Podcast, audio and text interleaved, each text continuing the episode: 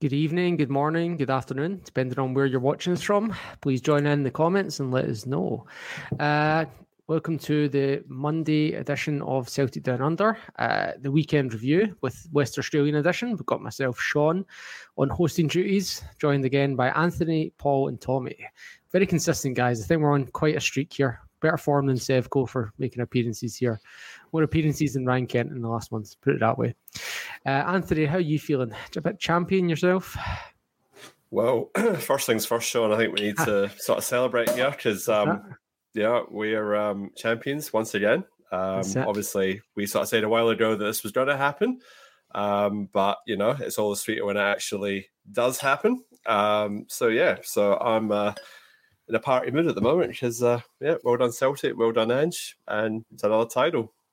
Yeah, and we have to enjoy it every time, man. Like, the second you stop enjoying it, what's the point? Go support Partick Thistle at that point, do you know what I mean? Like, we're here for success and amongst all the social good that we do, you know? You can never take it for granted. You've got to enjoy it while it happens, because you never know what's around the corner. You've just got to, you've got to enjoy it while it's there. And, I think a lot of us, when Ange came on board in Australia, went, we reckon he'll go all right, but a potential treble in his second season, I think that's probably better than just all right. So, exciting times.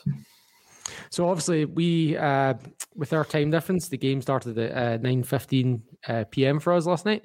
So it wasn't too bad. The Eastern States were like starting just before midnight. So it was a bit rougher for them. So I'm guessing did you watch it at home, Tommy, or did you go out?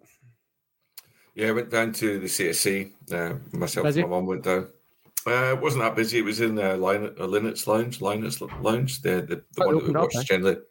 Yeah, they opened that up. So it was it wasn't really like full. There's probably, I reckon, maybe about 75 to 100 people there, which isn't bad for a Sunday night, 9:15. That's good, right? Kick-off, because I haven't been hard about going, to be honest, just with working and everything. But I thought, I've got to be there. So, it was a good night. A bit of a stodgy performance, which we'll get on to, I'm sure, but that's all that matters is the 3 points. Get it done, first time of asking. And, lovely way to end the weekend. Yep. And, Paul, have you decided to start playing football yet this year, or are you still under the thumb now that you're married? I don't know if it's under the thumb, but I've still not been at the physio for the hammy, so until I've dealt with that, okay. I'm... I think your recruitment technique needs a wee bit of work there, Sean, just quietly. Yeah. Man, we've got. I keep getting told I've got options of clubs, so I'm not. Yeah. Not are you Alfredo Morelos? Are you got options or what? Yeah, well, apparently clubs want to pay 20 million for me, but then nobody's lining up. So Chinese clubs. It does sound very similar to Morelos. I'm probably after losing some weight before the wedding, I'm probably thinner than him at the minute. That's not hard though, really. I was going to say and supposed professional hair than Ross Kemp, do you know what I mean? Like, what are we saying here? Right, Paul, I'll just bounce straight back to you then. So I'm guessing you watched the game at home last night, or did you see Tommy at the club? No, I did see it at home last night, and by the time we got followed up on celebrations and other bits and pieces, probably less than 6 hours kept before getting up and getting the day ahead. So I'm pretty. It's been a tough day in terms of just getting through. But obviously, as the boys have mentioned, when you've got something as good as we've just had in terms of celebration, it's just push it through. So I watched at home. Pretty much sober. I'd had a few beers in the afternoon, but they'd pretty much worn off by the time the match kicked in. So again, no real need to do much watch back, which probably for the best, because it wasn't the greatest game we've had this season. To be honest, I did watch back the final 15 minutes because I'd realised this afternoon, that I'd pretty much switched off after the second goal went on and just kind of stopped paying attention to what was happening football-wise. I was just getting ready to celebrate. It was. You're right though. Watching the celebrations and stuff was taking us up to close to 1 a.m. So it was a rough day at work today. And my kid's sick as well. She's in bed just now with cold. So if I randomly disappear at some point, you guys just carry on without me. Pretend I'm just gone for a pee or something like that. So Paul, give us your overall your thoughts on the overall performance, and then we'll work our way around hearing everyone else as well. Yeah, thanks, Sean. Look, like I say, pretty stodgy. Not the greatest performance. fair play to Hearts. First half, they share a lot of energy. Probably up 25 minutes, half an hour, they were probably the better side. They put us under some pressure, had us pinned back, high press. We struggled to get through it. I think that that we didn't pass that well out of defence, which was a key issue in that. But for all of that, never mind that period of pressure, they didn't have a single shot on target in the whole match, I think, on the stats that I look back at. That's correct, yeah. So for all the sort of noise coming out that they were the better team until the sending off, and I'm sure we'll get into that in more detail, obviously that's the major turning point of the match, right? But you kind of think that even if that hadn't happened, we were starting to get on top in the last 5-10 minutes of the game. Obviously, if he doesn't do the foul, then it's a pretty good chance of a goal, which is what led to the red. And you just assume that the kind of relentless nature of our play and the energy that they had to sort of put into it, it would have eventually told. Otherwise, it would have been, it would have petered out like the match the other week against Motherwell, 0-0. So, look, job done as far as I'm concerned. We'll get into we'll get into the red, but for me, it's an absolute stonewaller.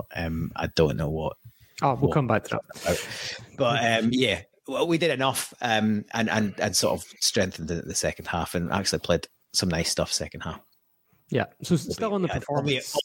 Albeit we had a bit more space, obviously, because we were one man down. Yeah. So Tommy, I was of the opinion there was certainly nervousness about us up until the point we scored. Do you agree with that? And do you think, if so, do you think it was down to the atmosphere, the venue, the unconventional style of play we were facing, or even the kind of momentous occasion of winning the league? What do you think? It's interesting. It's hard to know. I didn't think it when I was watching the game. I didn't really, nerves wasn't one thing that really stuck out to me. I just thought we were really slack with the passing. It sort of reminded me of the first half against Rangers with the passing, that we were just giving the ball away and just conceding possession quite cheaply back to them. They did presses quite well and a lot of energy, but they didn't really create anything. Joe Hart didn't have a save to make. I think the Aussie centre half had a shot from outside the box, and that was as close as they went. So we defended well, struggled, as Paul said, to get through the press. But then we got up around halfway. Just our final ball was quite poor. We just kept on conceding possession. But I think around the 35-minute mark, you could see that they were sort of starting to get tired already. You could see that they'd put a lot into that first half hour of presses and put us under pressure. So, and you've got to give them credit for that. But it felt to me the last 10 minutes we got control of the game. And second half, I just thought first 50 minutes were still a bit patchy with the passing, but the first goal changed everything. And then after the first goal, we just get back to the way we can play, passing and movement. I think the subs made a difference when they all come on. I thought they made a bit of a contribution. I was a bit surprised he left the subs a bit late, to be honest. I would have probably got Moy on probably around half-time, just because O'Reilly was on a yellow, and just don't want to give them the ref a chance to even it up. But yeah, and then after the goal, as I said, it was sort of pretty easy straight. As soon as the first one went in, it was game over as far as I was concerned. Yeah, it was good. It was a relief. Anthony, if you look at the BBC match ratings that the fans vote for, the top 5 rated Celtic players were the 5 subs that came on. So the 11 subs, the 11 starting players were all below them. Do you think that's fair, or do you think it was a reflection of Hearts fatiguing with 10 men? Do you think it was the goal settled us? Do you think it was Ange putting them on blast at halftime? What do you think was the uptick in the performance in second half was down to? All of the above. It was a poor first half. I mean, Hearts set the stall out early to press high, and fair play to Naismith. He had his team set up reasonably well. Interesting enough, some of Naismith's comments pre-match were actually quite full of admiration for Ange, and sort of saying that he admires his courage of his conviction, because he remembers back when they played the first game at Tynecastle when he started, and he was getting slaughtered in the media and playing this attacking brand of football and all that sort of stuff. So in fairness to him, he's been quite reasonable in the media both pre and post match. So you can see that they had 2 weeks to set themselves up and apply the press, and we probably didn't respond as well to that as I thought. Maybe we should have. Passing was pretty poor, and resorting to sort of pumping it along, which isn't really our game and isn't sort of Kyogo's sort of strength. So obviously setting off changes that, you know, the game was probably starting to turn slightly before that. We're starting to just find a wee bit of space. It's very hard to do that high intensity press for the whole match. That does lead to fatigue. And obviously when they go down to 10 men, that fatigue obviously kicks in more so. I'm with Tommy. I would have had the subs on, maybe not at halftime, but I definitely, you know, Angie's usually pretty good for a sub round about the 60-minute mark, and I was crying out for it at the end because it just, we had passages of play where the ball was just going square. They were sitting a bit deeper. We were just sort of squaring it along, passing it back. Starfelt was the player having to play the pass, the forward pass, and I'm just like, oh. It's just had like a bit of Brendan Rodgers sort of feel about it. I'm like, oh, no, we need some subs on. We need Moy on. Obviously, O'Reilly was sitting on the yellow, so you, obviously that is in the back of your mind. So, you know, potentially even it up. So, yeah, and then we scored. And it's like, well, just so we're not the managers, eh? Because, you know, we'd have made a few substitutions and God knows what would have happened then. But the you know, it was some goal, and both goals were actually excellent goals, and two bits of brilliance that actually unlocked Hearts and got us the win and won us the league. So obviously we'll talk about the goals in a sec, but subs did well when they came on. But yes, they were playing against tired legs, playing against 10 men, so you'd expect them to do reasonably well. But we'll get into some of the individual performances. But Callum McGregor was still, I thought, probably the best man on the park. There's one particular run in the first half where he managed to beat three players and they still managed to retain possession and square it to Hatate, who shot well wide, but you know, you could see he was trying to get the team going because he knew we were a bit below our usual selves. So to answer your question, Sean, all of the above. So Mahesh has come in saying, going by the momentum data, that was Celtic's first half this season. The movement was way off the pace first half, and that was my observation of it. Was things like Maeda, when Maeda did get faced up towards in the right direction, there was the midfielder just kind of caught up to him and just overtook him and just got his body between Maeda and the ball, and it was like, Maeda's like the fastest player on that pitch. How is that happening? Kind of thing. So there was a kind of, you know, a pedestrian nature to our first half performance in my view. We've also talked about the fact that this team's maybe not used to that kind of heavy press. I think when Ange first started, we faced it more, and then as we started to get used to playing triangles out of defence, teams kind of stopped doing it. And I don't know if we've kind of gone away from that. It's kind of lost the habit. So I'm not sure if that's the case or not, but it kind of felt like it. Or I don't know if it was just because we had like Ralston in instead of Johnson. I'm not sure if that played a part either. But I was astonished with the stat that showed that we had more fouls than Hearts, because in the first half I felt like Hearts were just... Nothing bad, like nothing that was going to injure anyone, but it felt like they were just a lot of niggly fouls. Like I thought that Hellboy was one foul away from getting pinged for persistent fouling, but I was astonished when I seen that stat. I don't know if that's down to the second half loading. Paul, did you want to comment on that? Yeah, I was just going to say, I think the stats are probably skewed by how much Nick Walsh tried to let the game flow. So there were lots of niggly fouls that we retained the possession and he just sort of let the game flow. There wasn't a huge advantage either way, whether, you know, but he just let it flow rather than stop it for a free kick. So that's probably part of it. But I think it's a valid observation. First half, going back to the you know, how we played out of defence, I think you can't really underestimate the fact that, you know, the back lines all changed. Bar Taylor, obviously Starfelt's moved across, Kobayashi's in, Ralston's just back his first start, and obviously played 90 minutes as well, which is pretty incredible given his lack of football. So you're probably just a bit disjointed, but, you know, and Kobayashi's obviously shown us in the past that he's willing to play passes out of the back, and he looks capable of that. But I just thought he was probably trying to force it a little bit, especially in the first half. He was looking for longer passes than CCV and Starfelt typically look for. And I guess the longer the pass you make out of defence, the more risk you put on that, and quite a few got intercepted. So I certainly thought he grew into the game. But yeah, I reckon that's why, one of the reasons why we were a little bit disjointed from building attacks. And I guess they pressed high, we were slow to build on attacks, and then they were able to reset and get behind the ball again. So yeah, we were a bit off at first half. And there's a few people in the comments agreeing. Peter McGowan, very concerning the way our performances are going. Yet another very poor half. One of the notes I took was that Jota was invisible for about 20 minutes. And then when he switched wings with Maeda, it was Maeda that became invisible. So it kind of occurred to me that it was actually, we just were getting nothing going down the right at all, to be honest. And then obviously that situation kind of changes in one moment where long ball over the top. I can't remember who it was from now. It's Ralston.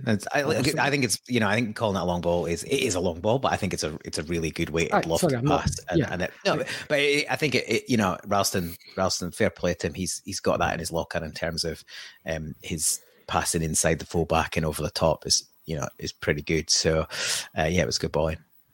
So there's the media coverage of it has all been this kind of retconning around like how the rules should be applied in order to not give Celtic any advantage. And it's like, if you listen to, even on Saturday, if you listen to the post-match BBC coverage on Saturday about like completely unrelated, Celtic weren't even playing, Sevco weren't even playing. It was like Hibs game that was on, and like all the post-match coverage was still talking about how VAR has been misused or could be used better to allow that Alfredo Morelos goal to stand at Celtic Park. And I'm like, what is going on here? They're having like a 15, 20 minute conversation about this thing that happened weeks ago. And I couldn't believe it. I was like, this EBT lineup here giving us lectures on what should be happening, not what the rules are. I'm like, oh, give me a break, man. And it's just went into overdrive since yesterday. So before anyone actually comments on the situation, let's just do a quick round, regardless of VAR, anything like that. Just simple, one word without any caveats. Anthony, Tommy, Paul. Yellow or red card for Alex Cochrane? Oh, it's a red. It's a red card. Okay. Red. Tommy. Red. Paul. Yeah, red. So all these former pros that want to get involved in officiating games can go do one.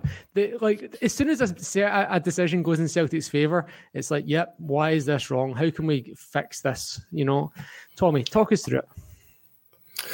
Well, to be honest, I've actually changed my view because at the game, at the club last night, watching the game, I turned to my mum and I thought, oh, it's a bit harsh. You know, I thought if it was at the other end, I'd be a bit disappointed because there wasn't a whole heap in it. Like, he hasn't actually sort of went to trip him, where he had a tiny little maybe pull at him, but and then you see the still and you see the point of the contact where the decision is made. And then I saw that today, and look, to me, it's a clear red card. You can see Maeda's clean through. Who knows what will happen when Maeda gets through? But he's got Kyogo in the middle as well. So it was definitely a clear and obvious goal-scoring opportunity. So completely understand there was a red. Would have been disappointed if I was at the game and it was at the other end, but having seen it back, it was definitely a red card. But a great ball through from Ralston, who's definitely, you know, he's got form for that, and not all the time over the top. Sometimes he does some slide drill passes in behind. But yeah, definite red card on reflection. So I've changed my view. Yeah, and most of the commenters are all agreeing with you, apart from David Spartacus, who's saying yellow. So again, I don't know if this is one of the ones where it's let's don't ruin the game by sending off a Hearts player. Can I just interject? Yeah, just say two things. On first viewing, I thought it was yellow as well, and then when you see the replay and you realise that no Hearts players within QE of Maeda, then you're saying, well, it is a red card. So I mean, VAR was probably applied correctly because the referee probably wasn't aware of that either. Even the camera view initially, it looked like the Hearts players were right on top of Maeda, but when you take the panoramic view, it's like, oh, they're nowhere near him. So VAR did the right thing. It was a clear and obvious error. Second part is Stephen Naismith post-match said, oh, Maeda still had a lot to do after that, like, you know, to potentially score a goal or square or whatever. But ultimately, Cochrane has made the decision to pull him down. Cochrane should have let him go and said, well, all right, Maeda, you've either beat the keeper or square it to Kyogo, but he's chosen to pull him down. So he's committed a foul and he's paid the consequences of that. And all this thing that Andy Walker and Faddy and all these people going on, oh, it ruined a good game of football. It's like, the rules are the rules. Like, Alex Cochrane, not a referee. He's made a decision to pull the guy down. That's his decision, and that's the consequence of that is a red card. It's not like, oh, it's a spectacle, and the referee should just say play on because, like, oh, it's going to ruin the game. I mean, these people are paid money to offer their professional opinions, and this is what you're getting. It's just absolute. And then Finally, final point here, right? Flick over to the Rangers Aberdeen game and watch Johnson Greco-Roman wrestle Duke inside the box, and not even a free kick, a yellow card, or nothing. Just like, where's VAR there? Like, Barry Robson was quite incredulous in post-match, and he's rightly so. I mean, that is like, there are, you know, John Beaton's missed it. The wee conservative linesman on the sidelines missed it, and then the VAR referees missed it as well. So I mean, you know, the Huns sort of no penalties all season thing, you know, carries on. Season's over, like, you know, why not give a penalty? But anyway, I digress. The only possible valid argument, other than people not wanting Celtic to get a decision in their favour, is maybe that it wasn't clear and obvious. Paul, can you steelman that case? What did you think? Well, yeah, to me it is clear and obvious, because, and like Anthony's touching it as well, at the end of the day, Nick Walsh's thought is a yellow from his position, which is he's kind of behind and at an angle. So to Anthony's point, he probably thinks that the follow-up players are closer to Maeda than they actually are. If you look at it directly across the pitch, there's a good 3 or 4 yards. Maera's the fastest man on the pitch, so he's not getting caught. If Cochrane lets him go, he's not getting caught by anyone else. Kyogo's well ahead of his player 3 or 4 yards, like he often is. He quite happily sits. It's one of my favourite things about Kyogo. He happily sits in offside positions on the basis that he knows if he's not the first man to receive, he'll be back onside by the time the ball comes in.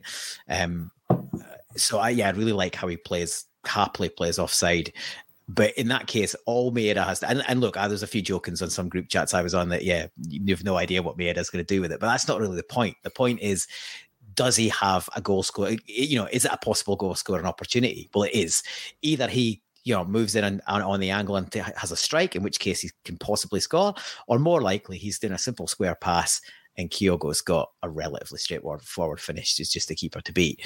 So I think the only thing that going against, the clear and obvious goal scoring opportunity is the fact there's a bit of a bounce on the ball, but you have to kind of say that Maeda would, you know, in all likelihood, a professional footballer would be able to control a bouncing ball on the run and either have a shot or square it. I think it is enough of. I think the clear and obvious error is there aren't players getting back. There isn't cover. And I think the ref probably thought there was cover or enough of cover to potentially make it a yellow as opposed to red. On second viewing, and Colin's only telling him to go and have a view. And Walker was quite happy to say, oh, why don't these referees just say, I'll stick with my original decision? Well, when their eyes show them why they should change their decision, they change their decision. I don't think it's exclusive that every time they get sent to the screen they switch their decision. I think more often than not they do, because there's a reason why their attention's been drawn to it.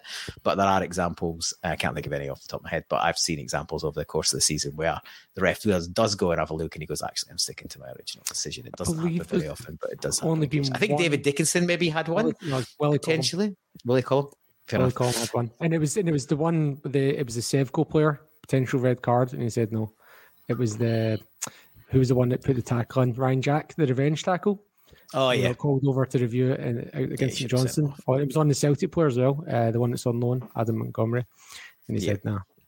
So we've chatted a lot about performance and referees, and the big parts of the game yesterday. So perfectly valid, but let's chat about some players.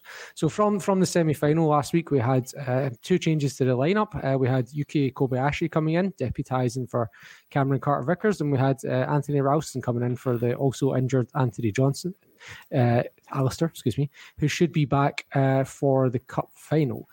Tommy, what did you make of the performances of these two defenders, Yuki and Ralston, yesterday? I thought Ralston was probably second only to me, or maybe third, in the top three anyway, for man of the match yesterday. I thought Ralston was really, really good. He wasn't as dynamic going forward as we've seen him in the past, but that's probably a result of, you know, not having played much football this year. And I've spoken about that a lot on this podcast over the last few weeks in terms of guys not having played football. It's difficult to get up to speed. So for him to come in and perform like he did last week, and then come in and play a full 90 yesterday, I thought he was really solid defensively. I thought he was really calm on the ball. Had a couple of great clearances defensively in the first half. We were under a bit of pressure. And I think he had Mackay in his pocket after the first 10 minutes. So I thought he was really, really good. There's more to come from him once he gets a few more games and a bit more back up to speed. Kobayashi is probably one I was a little bit disappointed in yesterday. I've quite liked what I saw of Kobayashi so far, and he wasn't terrible yesterday. He wasn't great either. There was a lot of misplaced passes in the first half. I think Shanklin was quite physical a few times with him, and Ginelli was quite physical, and I think he struggled a little bit with that. But then again, going back to the same thing, he hasn't really played a lot of football.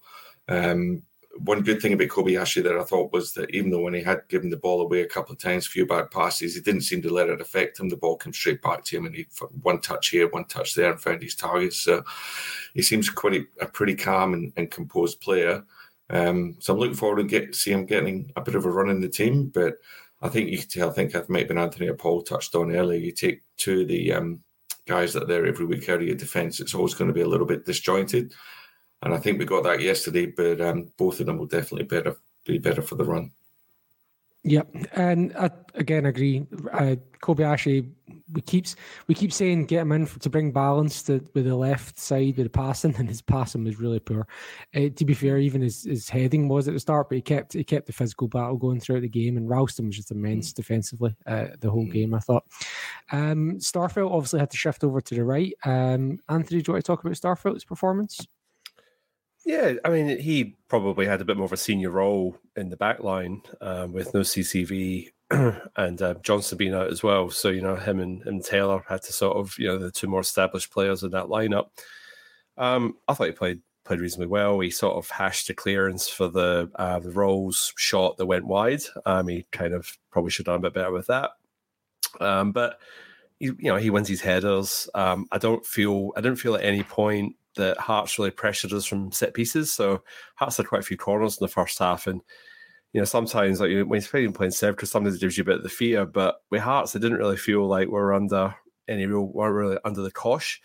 And ultimately, they didn't have a shot on target the whole game. So, as much as they harried us and they hurried us and we coughed up possession and whatnot, I kind of feel like we defended reasonably well. Like Ralston put a good clearance in for one of the chances.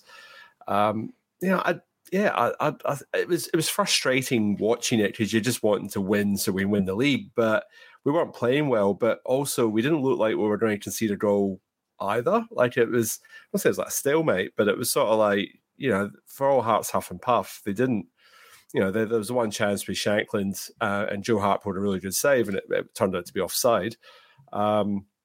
So that was probably, you thought that was a chance. It actually wasn't a chance. And then obviously Rolls hits it wide. Then the flip side, Starfelt actually bags a goal, obviously also offside because Ralston, the initial pass, he was offside in that phase. He had a good game. And he plays the ball in initially for the first goal as well before it comes back out. And then obviously McGregor does his thing. And I think, I touched on McGregor before just to pivot a little bit, but that ball through to Hatate is something else. That's the timing of that was just spot on. Hatate's made the run. He's just onside. Ball's played through. And then Hatate squares it. And Kyogo with the absolute, just the deftest of finishing and touches.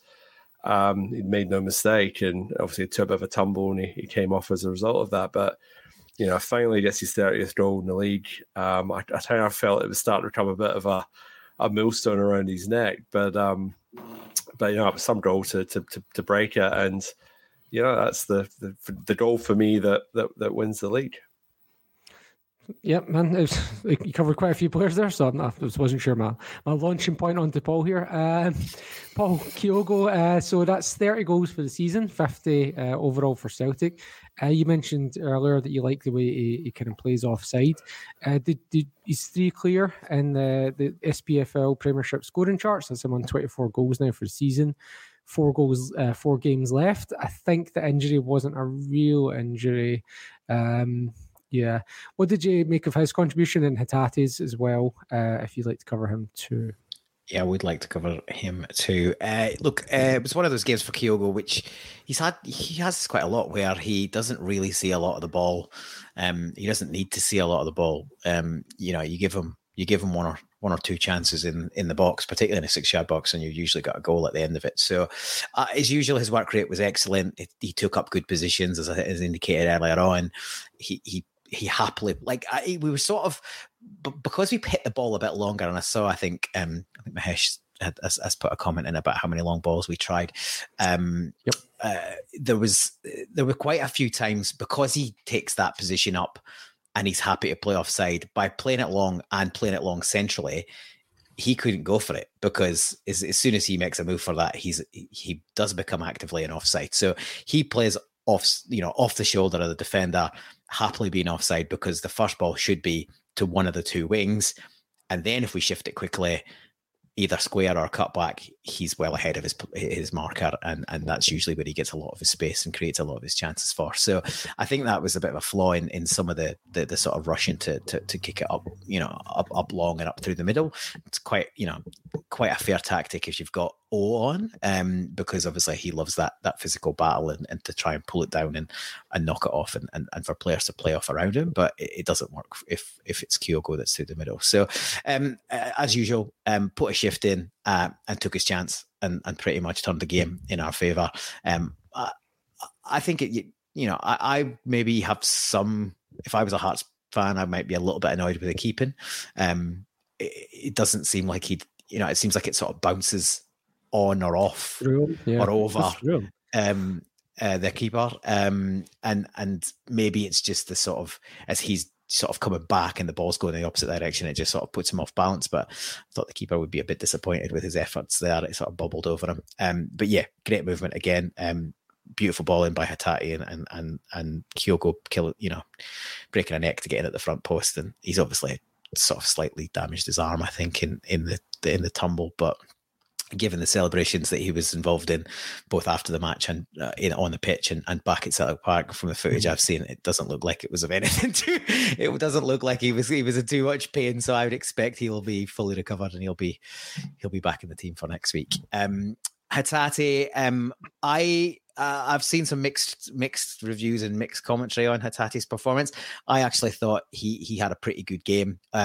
Comparatively, not up to his absolute peak, but if we think he's just coming back after a really long layoff, I thought he was much better than he was last week, and a few of those key moments. He had the volley, which he was a bit unlucky to. That was a great run as well, and a good little dink, and he nearly could have had a goal there. The run, McGregor's pass is great, but it's nothing without the run from Hatate. So you need both for that to be as good as it is. And then he delivers a really good ball in from Kyogo, and he does the rest. And I thought he just looked like he was up for it. And in the first half especially, he was one of the few players that actually looked like they could string a pass together and we're trying to create. So I think Hatate's, it's great. He's got more minutes under his belt. He looks like he's picking up a game. Who will be the two midfields with Kilmarnock next week? It'll be interesting. Moy's had two good cameos now, but O'Reilly saving those ones for Tommy, because Moy's Tommy's, that's fine. So it'd be interesting to see where we go. But yeah. So I've got a stack of comments lined up here that I've been saving for Tommy. So we've got from Nax. Admittedly, I still haven't seen the whole match, just bits. How'd Moy go? Thought he was looking good from the parts I saw. To link to what Paul was talking about, go on yourself saying, I think Hatate plays better alongside Moy rather than O'Reilly. I actually thought O'Reilly was okay. Like, there's one point where he puts that ball over the top and Hatate lobs the goalkeeper, and it's like 1 meter away from being a goal of the season contender. So I don't think O'Reilly was bad, and he got booked as part of an evening up process for the fact that they just sent off a Hearts player. So again, I think that was kind of harsh, that booking. And then Cammy, did you see we posted on Instagram we can't picture Cammy Devlin, and he just wrote the word dive on it. So he's called Cammy Devlin out on social media. So fair play to Matt O'Reilly for that. We've got Peter McGowan. Moy has to start the next time. Mahesh is saying 3-1 win over Hearts earlier this season. Moy started. Moy needs to start. He balances out the attack. Celtic midfield functions more evenly in attack. It was too easy for Hearts to jam up the left. And finally, Peter McGowan. When Moy came on, we started to get into dangerous positions again. Haxa did well too, as did O. The sub had a big impact. So, with a little bit of looking ahead to next week, Tommy, but also in the context of yesterday, should Moy be starting next week? Does he deserve to be on ahead of instead of O'Reilly or Hatate, or do you go with the status quo from yesterday? I'm not sure if it's a case of he deserves to be in ahead of O'Reilly. I think O'Reilly, as we've spoken about, sort of picked up form in the last month or so. He's sort of been getting back to what we know he can do. Thought he had a bit of a quiet game yesterday. He was still working really hard. There was one point in the first half he chased back when they were trying to break on us, broke the attack up and got us going the other way again. And then, as you said, about his pass into Hatate early in the second half. So it's not that he's been playing bad, but everyone recalled here when I said I would have started Moy in the Scottish Cup semi-final a couple of weeks ago. And the reason I said that is because it's like, yeah, I understand he was terrible against Rangers at Parkhead, and then he was okay-ish against Kilmarnock in the plastic pitch. But I just thought you can't keep quality down for that long, and particularly he's a bit older and maybe takes him a little bit more time to get back into the swing of things, get a bit of his touch back. And I thought you could see that particularly last week when he came on. When he came on last week, I felt that he really solidified the midfield. He took the ball in tight areas, kept the ball in tight areas. Look, for me, him and Kilmarnock are pretty similar in terms of like, they don't give the ball away very often when they're playing in normal fashion, normal form. So to answer your question, long way to get to it, but yes, I would probably start Moy next week with Hatate. It was good to see Hatate get a run yesterday and get nearly a full 90 minutes under his belt. I thought he was really good in the first half defensively when we're under pressure. He's always the guy that will try and make something happen with his pass. That's why his pass completion rate might not be as high as maybe Starfelt or CCV or even Kilmarnock, because he's always trying to force the play and make something happen. And just going back to the first goal that we scored, if you look at the run and the timing of the run and the way he gets in behind, and you think if we had that against Motherwell a couple of weeks ago, that could have been the difference. That for me, Hatate just brings that just X factor to Celtic in the midfield. It just gives you something different, can create something out of nothing. And even the ball across yesterday for Kyogo's goal, it's not at an when he puts it across, it's not at an optimum, an easy place to hit the ball to make contact and get good delivery.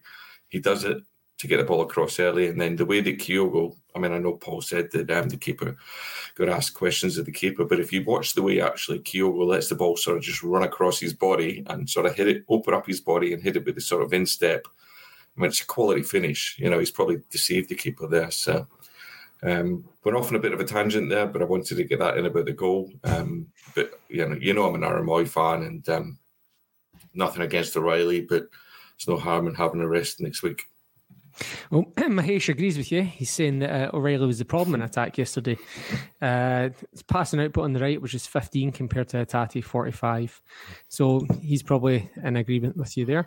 Go on yourself. O'Reilly got a yellow in the first half. I was thinking Moy would have been on from the start of second half in case of yellow for O'Reilly. And I think we were all feeling a bit butt clenched when that Cammy Devlin did do that clear dive, just in case, officials are always looking for an excuse to kind of even these things up.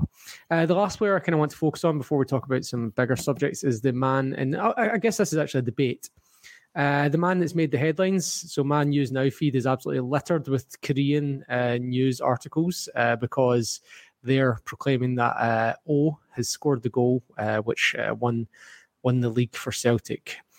When you win 2-0 to win the league, is it the first or the second goal that counts as the one that's won the league? Anthony, start us off. I know you had this conversation on XCOM yesterday, Sean, so I know where you sit on this one. There's only two straws of thought. So obviously, Koga's bagged 30 goals this season, so, O gets this one. So do you say he's his goal sealed it and won the league? I gotta say Kyogo, because the Hearts didn't look like scoring. They didn't have any shots on target, but at no point did I feel that, especially when they went down to 10 men, that they were going to somehow pinch a goal or whatever. So, 2-0 puts a nice ring on it and just neatens it up. And no disrespect to O, that was a difficult finish as well. Like, compared to the one he absolutely missed against Motherwell, which is an absolute sitter, This was actually a wee bit harder, and he had a go at Kilmarnock as well, and he missed one. He overran the post and played it wide as well. So he's learning, potentially learning his lesson here, and actually finished it. Just to touch on Tommy, Moy just seems to do that. It's not an overlap; it's like an underlap where he runs along that 6 yard line and just pops up, and just Haksabanovic just knows how to find him, and he then squares it, and it's just all well weighted and.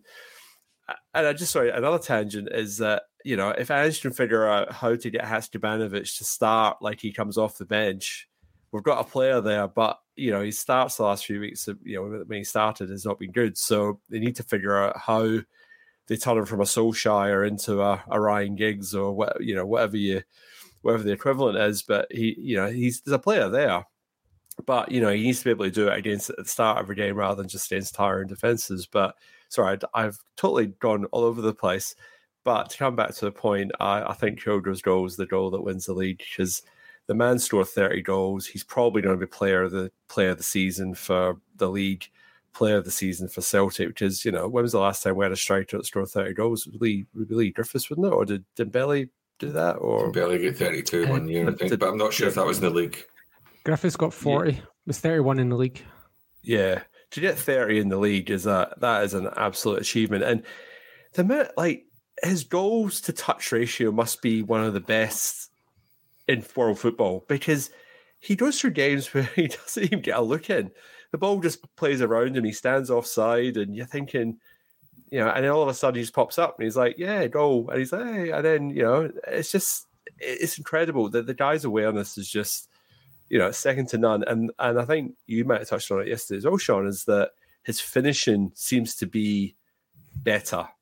When he first came to Celtic, he was guilty of 6 chances. He maybe scored 2 goals. Now he's only getting maybe 1 or 2 chances a game and he's snaffling 1 or both. So, that to me is a sign that he's improved as a player because, you in tight games like that, you're not going to get many chances. And, he stuck it away, and Xander Clark, he's just wondering what's happened, but some goal, and that is the goal that won us the league. Yeah, and I thought that O's goal actually showed some really good movement, which is something you'd normally, again, would associate with Kyogo. So, Paul, do you think he's a pretender to the throne, or, did you think he's learning from the Japanese, or what do you reckon? And who do you think? Sorry to interrupt, Sean. Sorry, go Tommy. Sorry to interrupt, Sean. Was that a pun for the weekend? No, what did I make a pun? A pretender for the throne. Sorry, you said a pretender for the throne. Actually, no, I didn't. I was like, come on, mate, not this weekend. Right, sorry to interrupt. That was really thinking about it. Go on, yeah, Paul. Sorry, what do you reckon? Oh, does he get the credit, or is it Kyogo? Well, they don't, like Danny's point, they don't score. So if he doesn't score, it's 1-0 and we've still won and we still clinched the title. But he said the second certainly makes it more comfortable and takes the pressure off. So, it's pretty important too. In terms of, is he a potential replacement for Kyogo? I don't think so. Certainly not yet. Kyogo's pretty close to the finished article and he's very rough around the edges, but he's shown a lot of potential for a kid that's as young as he is coming to, leaving home, coming overseas.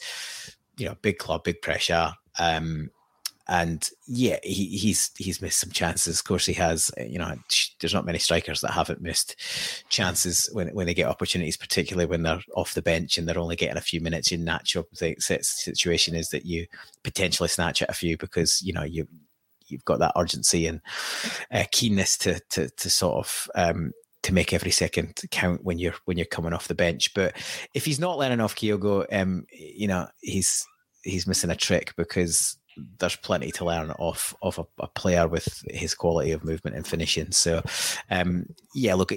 I think that there's a lot to be excited about. He's certainly got potential. And we'll have to wait and see if he can live up to that potential. But I guess I wouldn't be surprised to see us sign another striker in the summer as well. So that will make it even harder for him to get game time. But we want a competitive squad, and we're going to be going on all fronts again next season. So that's the nature of playing for a club like us. I personally think that he's too focused on engaging in a physical battle, and the goal he scored yesterday he didn't do that. He actually just runs off the player instead. Like, he gives him a little like push away, but he's literally done a Kyogo run instead of what he'd normally do, which is get his back against the player. So I'm hoping that he's developing in that way, and that he will be even more of a contributor next season. But I do think that it's going to be, he'll be going into the history books alongside Tommy Johnson and Harold Bratback and Jan Vinegar of Hessling, because he's these kind of players whose biggest achievement was scoring on the day we won the league. Look, I think there's a long way to go for him. You never know, that might be the case. That might be the case, or you know, he'll go on to even better things. But I definitely think that he needs some variety. But I do enjoy the fact that he's got that physicality in his game, because it gives us another edge. It gives us another angle to mix things up when things aren't maybe quite going our way. So I do enjoy the fact that he's willing to engage in the physical battle, but I agree with you that it doesn't need to be the be all and end all.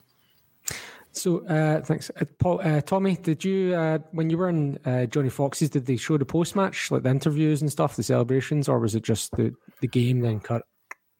They showed a little bit, but to be honest, like, me and my mum left not long after, because I wanted to go home and try and get to bed. So I didn't really hang around for too long. So I thought, well, I'll catch up with it when I get home anyway, like on Twitter and YouTube and those sort of places. So, but they didn't cut straight away. There was still, we stayed for probably about, I think, 5 or 10 minutes, and then it was still going by the time we left. So I've been struggling to see this post-match interview with Postecoglou that everyone's talking about because of the geo restrictions on it. I've even been sticking my VPN onto UK and I still can't find it, to be honest. So did any of you guys see it? Yeah, the Sky Sports one. The one on the pitch? Yeah. I didn't get to see it. They weren't showing Celtic TV. So the reason why I didn't see it, so hopefully you guys can actually calm my nerves. But from what I've heard is that he was really emotional, which is not like him. He's usually very stoic. And when I listened to the BBC interview, which was a different one, they ask him about if he's going to be leaving it or whatever anytime soon. And he just completely evades the question. Like, he doesn't answer it. So he doesn't commit to staying. He's very evasive about the question. So I'm hoping that you can maybe add some context to this post-match interview and whether you think that this is something we should be concerned about. Well, so, sorry, Tommy, you go. I do vaguely remember watching an interview last night and thinking, I'm not quite sure how I feel about that, because it was non-committal. And it was all about, I'm just going to enjoy the rest of the season. We've got a few games to go. We've got to enjoy these moments, get to the end of the season, and then we'll see what comes next, sort of thing. So it did sort of make me think, hang on a minute, I'm not sure, but I like that. But having said that, that's just Ange, isn't it? Really, if you think about it, he's very sort of, he plays his cards very close to his chest generally. So whether we should get concerned about it or not, I think he'll be here for a crack at the Champions League. But it did make me sort of have a second of hesitation, for sure. Anthony, I think he really holds it together the whole season. And I think when they finally get over the line, he has a moment where he's like, I've done this. And, the guy has a right to get a bit emotional. He probably has to hold it in. He stands on that touchline stoic as, like, all the time. Doesn't matter what's going on around him. He just stands there and he's just, occasionally he pulls a face or whatever. But for the most part, he's very cool, calm and collected. And, each end of the day he's a human being. He's shown a bit of emotion. I don't think he's going anywhere. Not in the next season, the 3-year cycle, I'll be more worried. But I think Tommy says that he wants another crack at the Champions League. He's building something. I don't think there's a job in England at the moment that would really sort of interest him. The top teams, are they going to go for Ange anyway? Probably not. And is he going to go for like a mid-table, lower-table strap?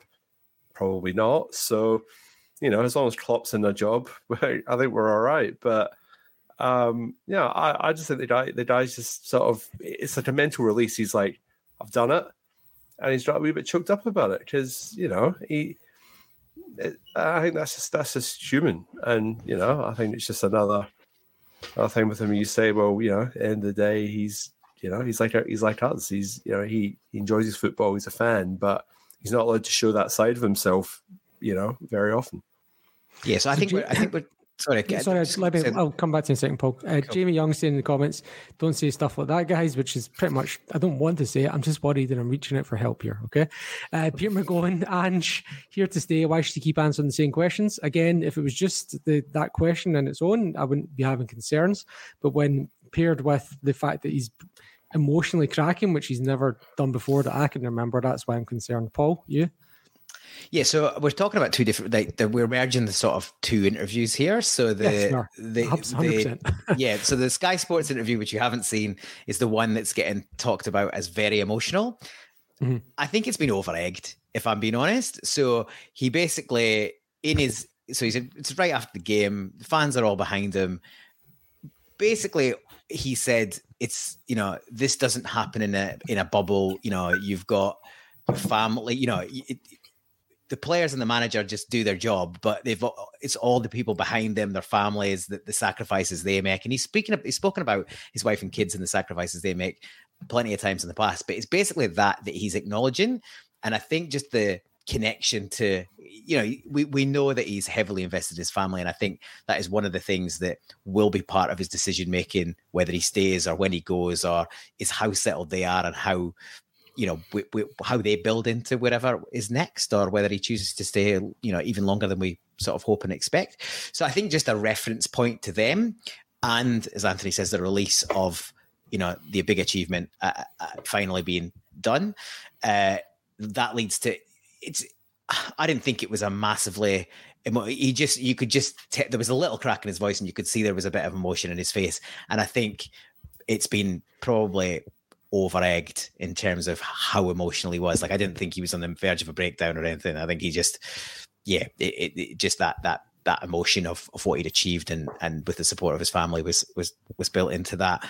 And then then I guess when you take that reporting and you haven't seen it, and then you overlay that on the BBC interview, which is a bit later post-match, stadium's empty, it's a bit calmer, and he just, it's a less friendly interview style, I would say, and it tries to pin him down to, oh, you'll be here for the Champions League. And I think he chooses to go, well, you're not putting words in my mouth. The season isn't done. Yes, we'll celebrate tonight, but there's more to do in this season. And he sort of brushes it off and he tries to close it down. So I think we could potentially be putting 1 and 1 together and getting 6. So I agree with the guys. I think he will, unless something comes out of left field, I think he will want a crack at that Champions League. He isn't done. Is at least another season. I know there are commentators out there that are in the Celtic Twitterverse that think he's even here for even longer, which I would love that to be the case, but that might be wishful thinking. But I do think that all things being equal, he will be around for a crack for next season, and hopefully we get another treble and can produce something in Europe as well. Hope so. So time's ticking on, and thanks guys for making me feel better. I was worried and now I don't feel as bad, so thanks. Scottish pessimism. Yeah, it's the Celtic and Under support group, you know. Hi, I'm Sean and I'm an Angeaholic. So there's a couple of events that were non-Celtic specific at the weekend that we'll cover on, and we'll circle back to the Celtic game to wrap up. So Anthony, while you were off getting your bottle of bubbles earlier, we nominated you to discuss the relegation battle, if you'd like to pick up that in the notes there. Oh, I can do my best, Sean. Thanks for that, guys.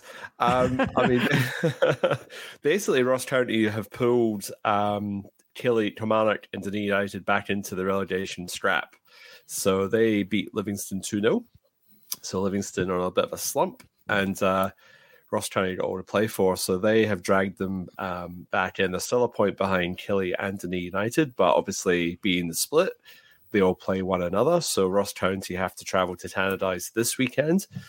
Dundee United then host Killy in the penultimate game, and then Killy Ross County in the final day. So all our fingers are crossed that Derek McInnes' Kilmarnock get relegated, because that gets rid of Derek and it gets rid of a plastic pitch at the same time. So two birds with one stone.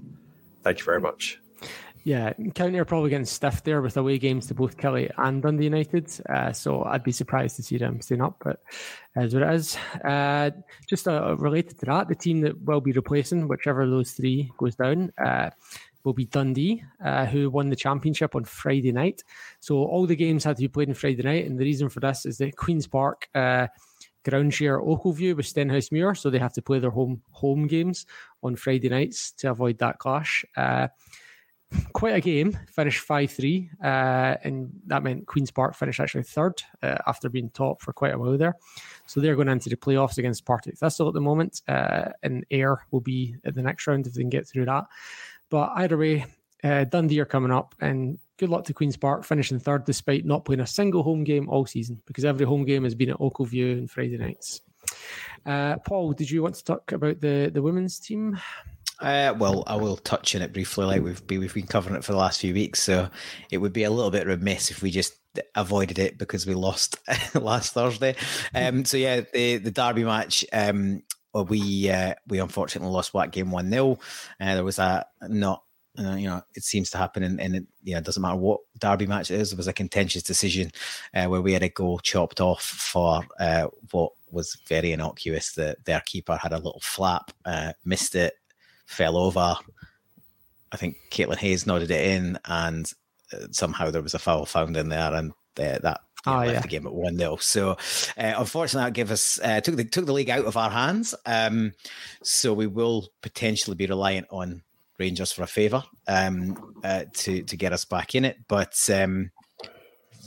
look, there's a fair bit to play for. We got back on track and beat Partick 2-1 on the weekend.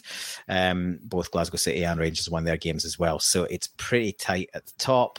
Well, it's tight between us and Rangers, so there's literally our 5 goals is the goal difference. Same points, 72 points. Glasgow City are pretty clear with a 5-point advantage, but we've got to play them and they've got to play them. So it's still possible that we could win the league, but more likely is to try and hang on to that second spot to get the Champions League. So that is where the Women's League is at. But, it's good that we're even talking about it with the degree of... focus that's on it, and this Thursday is the Glasgow City game, and that is at Celtic Park, so hopefully they will get a big turnout for that. And I know that is it free if you have a season ticket, or is it like an admin charge? I'm not 100% sure, but I know that there's I know the North Curve are trying to sort of do the closest they could with showing the bottom tier of the Jockstein stand with a biggish turnout and vocal to show what that could be like if they get their way in and sort of move that fan area into that whole section. So I think there might be a decent turnout for that comparatively. So if you are in Glasgow, get yourself along to that on Thursday. And it's also on Sky Sports. So Tommy... And Celtic TV, I think, as well, for us that are overseas. Oh, for a change. That'd be nice. Tommy, did you want to talk about some of the fans in England getting on board, endearing themselves to the Celtic faithful at the weekend?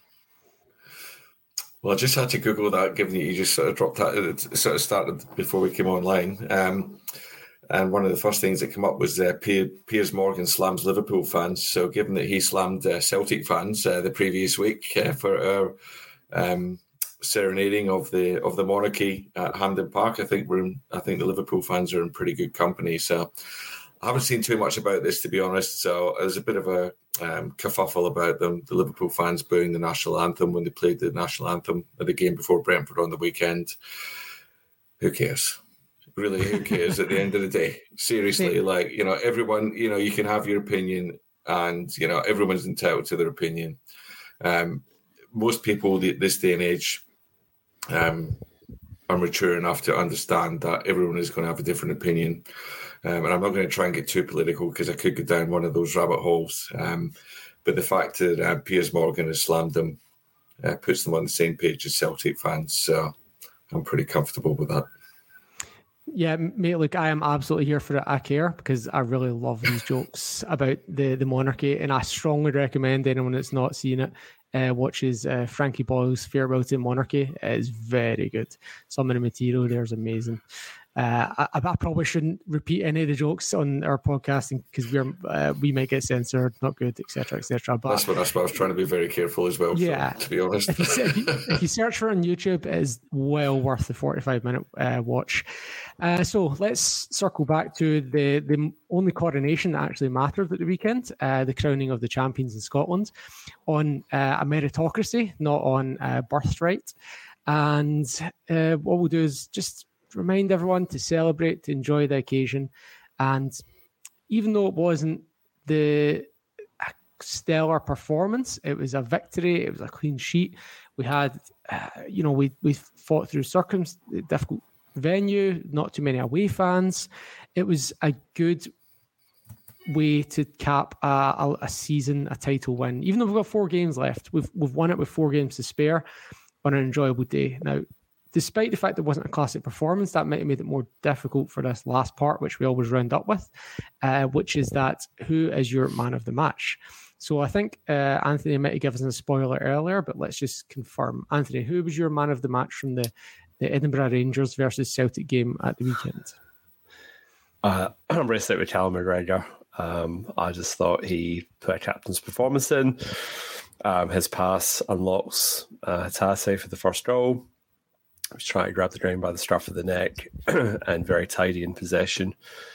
And yeah, I mean, like I said, first half, and I can understand why, people don't know the subs made big impacts, but you've got to play the whole game. Like, it's all well and good coming on against tired legs. So, for me, McGregor. And fitting, considering that's the game that clinches the title. And his post-match interview was very good as well. Like, just, it's not lost on him. Like, he celebrates. Like, he realizes players in the team, this is their first title. As players in the team, it's multiple titles, and he's just.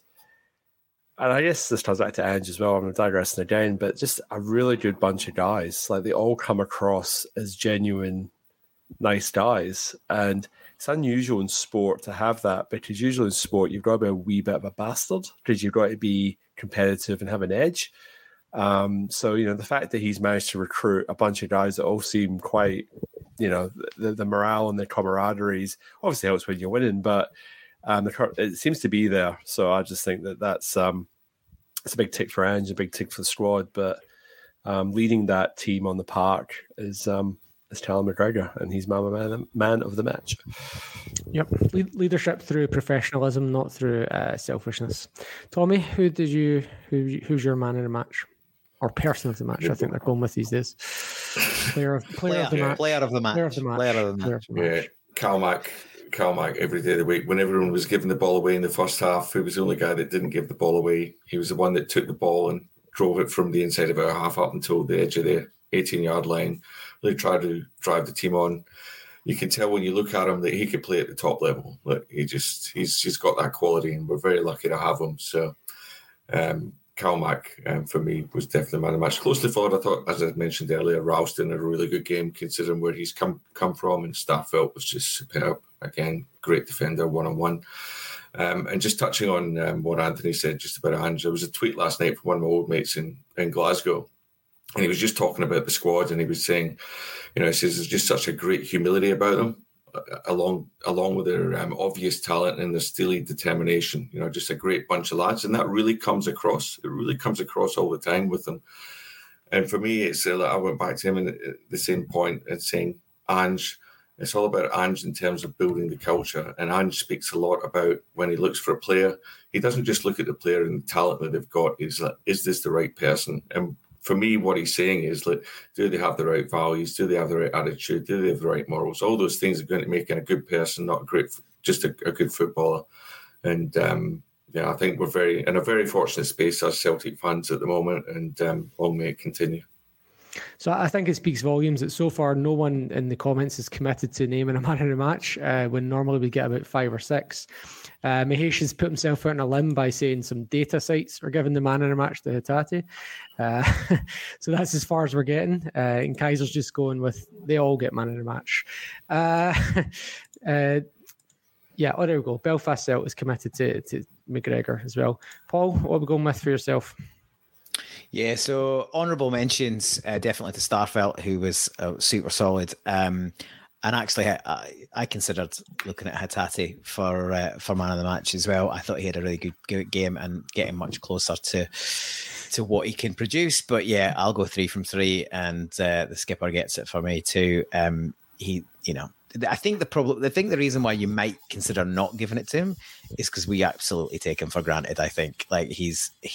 We talk about this with CCV and him and one or two others, that they just produce such a high level performance week in, week out.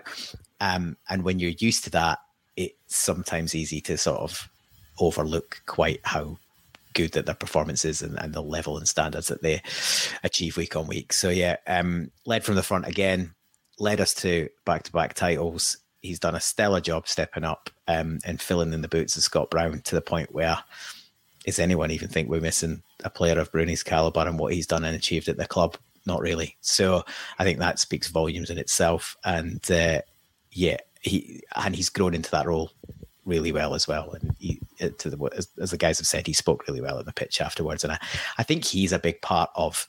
Ange is obviously a massive part, but I think Cal's a big part of how that group operates together and the camaraderie and this team spirit and that the kind of will to win and the fight and the will and the actual team element of it. So yeah, great performance again and a brilliant season from Cal too. So some people might fall off. No matter what I say here, Cal Mac's got the popular vote in this podcast, and some people might have to reset their computer or check their headphones when I come out with my vote here. But I'm actually going to say my man of the match was Carl Starfelt. And now everyone, I'm famously giving him such a hard time. But, I thought he was brilliant, particularly in the first half. He really stood up and filled the void that CCV left. He was brilliant in the air at set pieces. When he was one-on-one with the ball, Barry McKay had the ball at seat, one-on-one, nervous situations, and he just handled it perfectly. I thought he was absolutely excellent, and he really led the back line well in the absence of CCV. But Cal Mac gets the 3-1 vote, and you guys all did give Carl Starfelt an honourable mention, so we can probably say he was the runner-up from the weekend. So we are well over an hour now, so unless you guys have any more pressing thoughts, Anthony, we'll wrap up. No, I'm good. I'm going to sit down and watch the Millwall Blackburn game. My mate's a red hot Millwall fan. Last game of the season, if they win, they get into the playoff games. So, I'm ready to sit with him. He's in LA and I'm in Perth. So that's what I'm planning to do in about half an hour's time. Cool. Tommy? Yeah, nothing from me, mate, other than maybe just a poser. Going back to when I was a kid, just getting into Celtic, my favourite player was Paul McStay, homegrown Celtic central midfielder, Celtic captain. Is Cal Mac sort of reaching those levels? I mean, Paul McStay, for me, he played in the poor Celtic team for the most of the time. Centenary season will live long in my memory. But just Cal Mac, I don't know if I've seen a better homegrown Celtic midfielder since Paul McStay, and he's up there in the conversation. Paul? Yeah, I would absolutely agree with that, Tommy. Paul McStay was my hero as well growing up. So yeah, it's hard because you've got that childhood sort of starry-eyedness about those players, and it's hard to sort of put, a more adult mindset on that. But yeah, McStay dragged that team forward for years, pretty much almost single-handedly, a bit of help from John Collins at times. But yeah, Cal's, his record speaks for itself in terms of trophies won and general high-level performance, so he's definitely in the conversation. From me, nothing else. Just Johnny likes to do a bit of a music recommendation on a Wednesday when he's on the Pot Noodle. So I'll give a little shout out to the Nationals album. The first 2 pages of Frankenstein came out a week or so ago, and if you like sad dad rock, get yourself involved.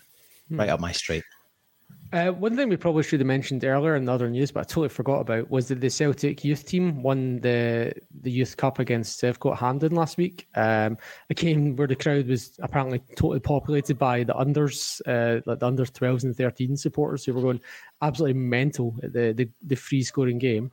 But just when you guys were talking about Calmack there and his position is in the annals of our history. The player that won man of the match in that game was Kyle Ewer, who didn't actually score any goals, but he was the captain in that game, and he was getting comparisons to Callum McGregor.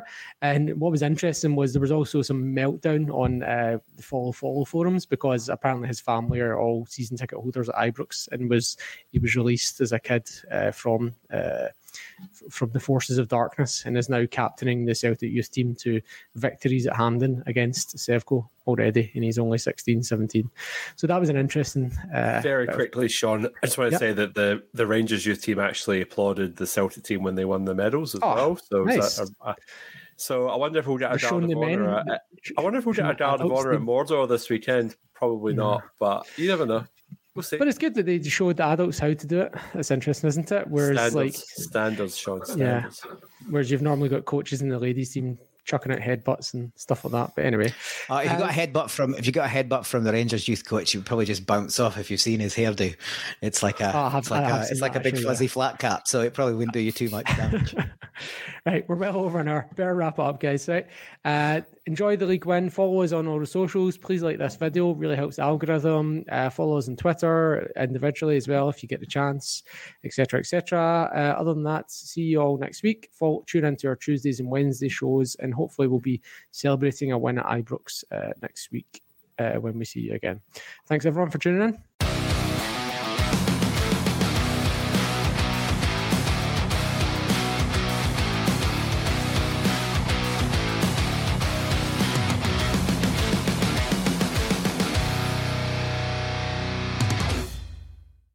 Sports Social Podcast Network.